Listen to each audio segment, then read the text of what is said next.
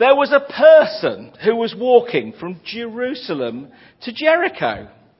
And some of that road was quite dangerous, and she was looking a little bit nervous as she looked around, because it was known that there were robbers in the area. And suddenly, out of nowhere, she didn't see them coming, these robbers came and attacked her. And they stole her clothes, so they stripped her, and they beat her. And they left her half dead. They're very gentle, aren't they? I, give her a good kicking, she deserves it. That's what I've heard. So, they leave her half dead. The Bible talks about a priest. Well, I haven't got a priestly costume, so I thought of somebody in authority, and I thought a policeman was travelling down the road. So I wonder if our policeman would like to come. And he stops and he sees that somebody's been hurt. And he probably thought, I ought to go and help that person, but actually, there's nobody about. Have a look around. There's nobody about. I'm going to run on past quickly, and nobody will notice that I'm not there, that I don't have to do it.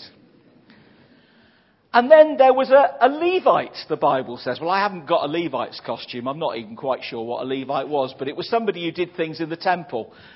So another person of authority is a fireman. So there was a fireman walking down that road as well. And she did the same. She saw the injured person. She stopped and she thought, oh, it could happen to me too. So I'm going to run on very quickly and get past here.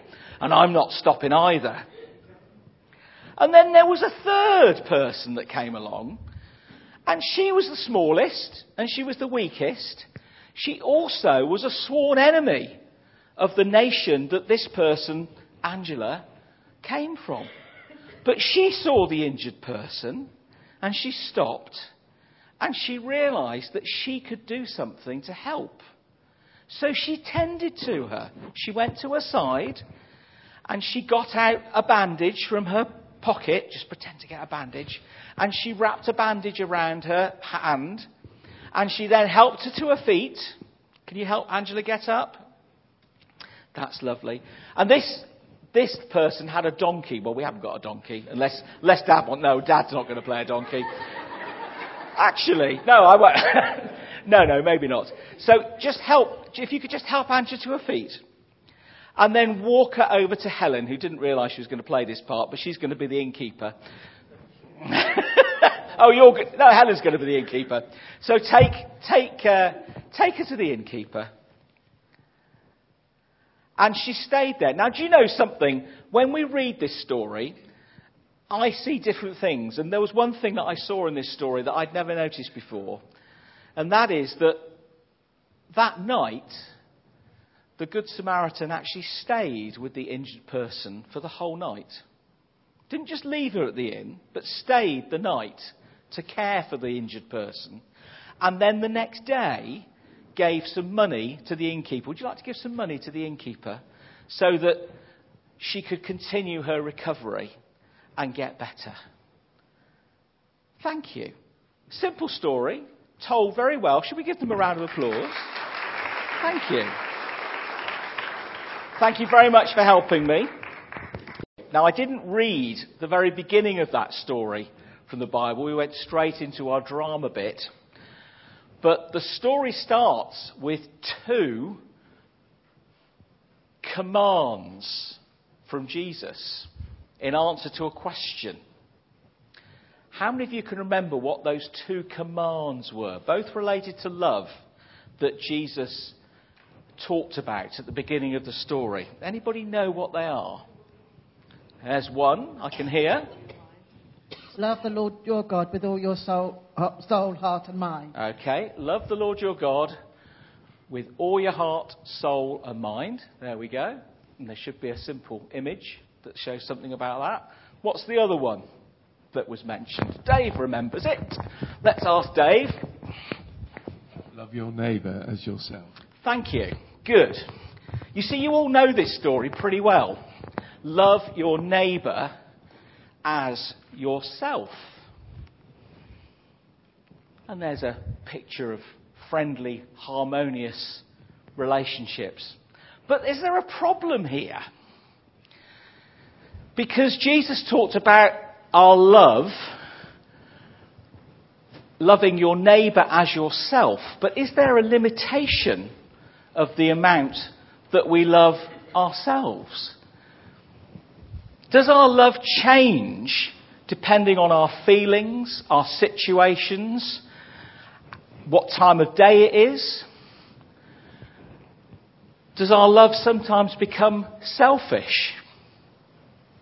I haven't got the time to stop and tend to somebody in need. I've got other more important things that I want to do. Maybe you're somebody who Tim was talk mentioning earlier has got very low self-worth. You actually don't think you're very lovable, so you haven't got much love to give. And maybe you're somebody who doesn't even like themselves very much. Perhaps you recognise at times that you get things wrong and you mess up and you do things that you shouldn't do. You know, I think Jesus might have recognised that that command to love your neighbour as yourself was perhaps a little limited in some respects because it depended upon our response. And arguably, you could say that Jesus renewed the command. That isn't to say what he said was wrong, wasn't wrong at all. But on the last day that he met with his disciples at the Last Supper, he gave them a brand new commandment relating to the same sort of topic, on this topic of love. And he said that. Can we say that all together? If you can read that. Let's just say it together. A new command I give you, love one another as I have loved you. As I have loved you, so you must love one another. So Jesus takes that loving your neighbour and suddenly he turns it into something that's even more powerful and perhaps, potentially, even more difficult. He says, love one another as I have loved you. Wow. That's putting it on a very different plane, isn't it? Can I love in the way that Jesus has loved me? Is that even possible? Because this is the love that Jesus shares with each one of us. Jesus' love is without conditions. He doesn't place any conditions whatsoever on his love.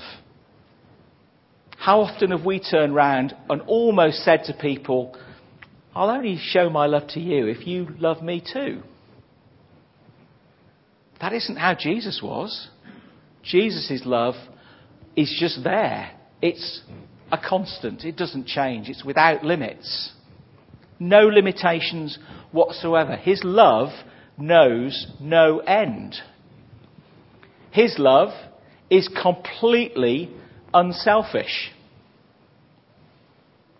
He didn't place his priorities ahead of other people's priorities. There were times when he was so tired after a day of ministry that he just wanted to go to a quiet place and rest. But the Bible talks about him having time for people even when he was tired and wanting to do other things. Jesus' love for us is purposeful. It was all part of God's great plan for us. And finally, Jesus' love doesn't change over time. How fickle can we be sometimes as individuals that our love depends upon our mood? Jesus' love doesn't change. It's a constant. It's always there. Now that sets the bar high. But Jesus does send us his Spirit to put his love at work into our lives. And that's how we can outwork the story of the Good Samaritan. That's the story of the Good Samaritan in a nutshell. Love with no exceptions. There is no excuse.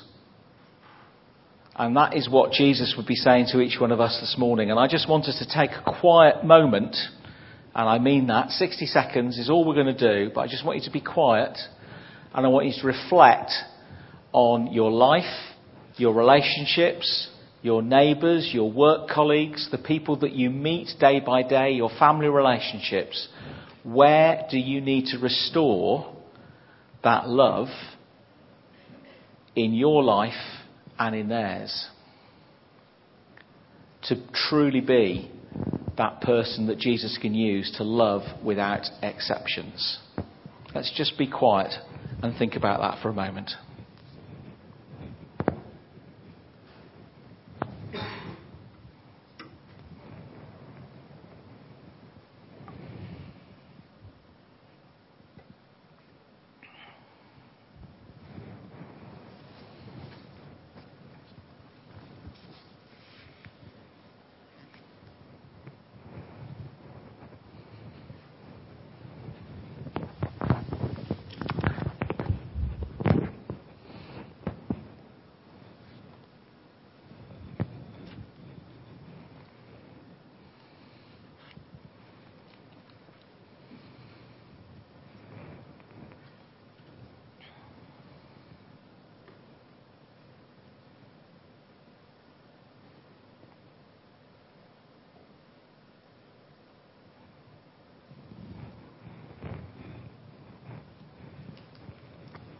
Father, I pray that you will just help each one of us to be the person that you would want us to be in our relationships with others, to be somebody that shares love, love with no limits, love with no exceptions, love that transcends our personal feelings but reaches out to those in need.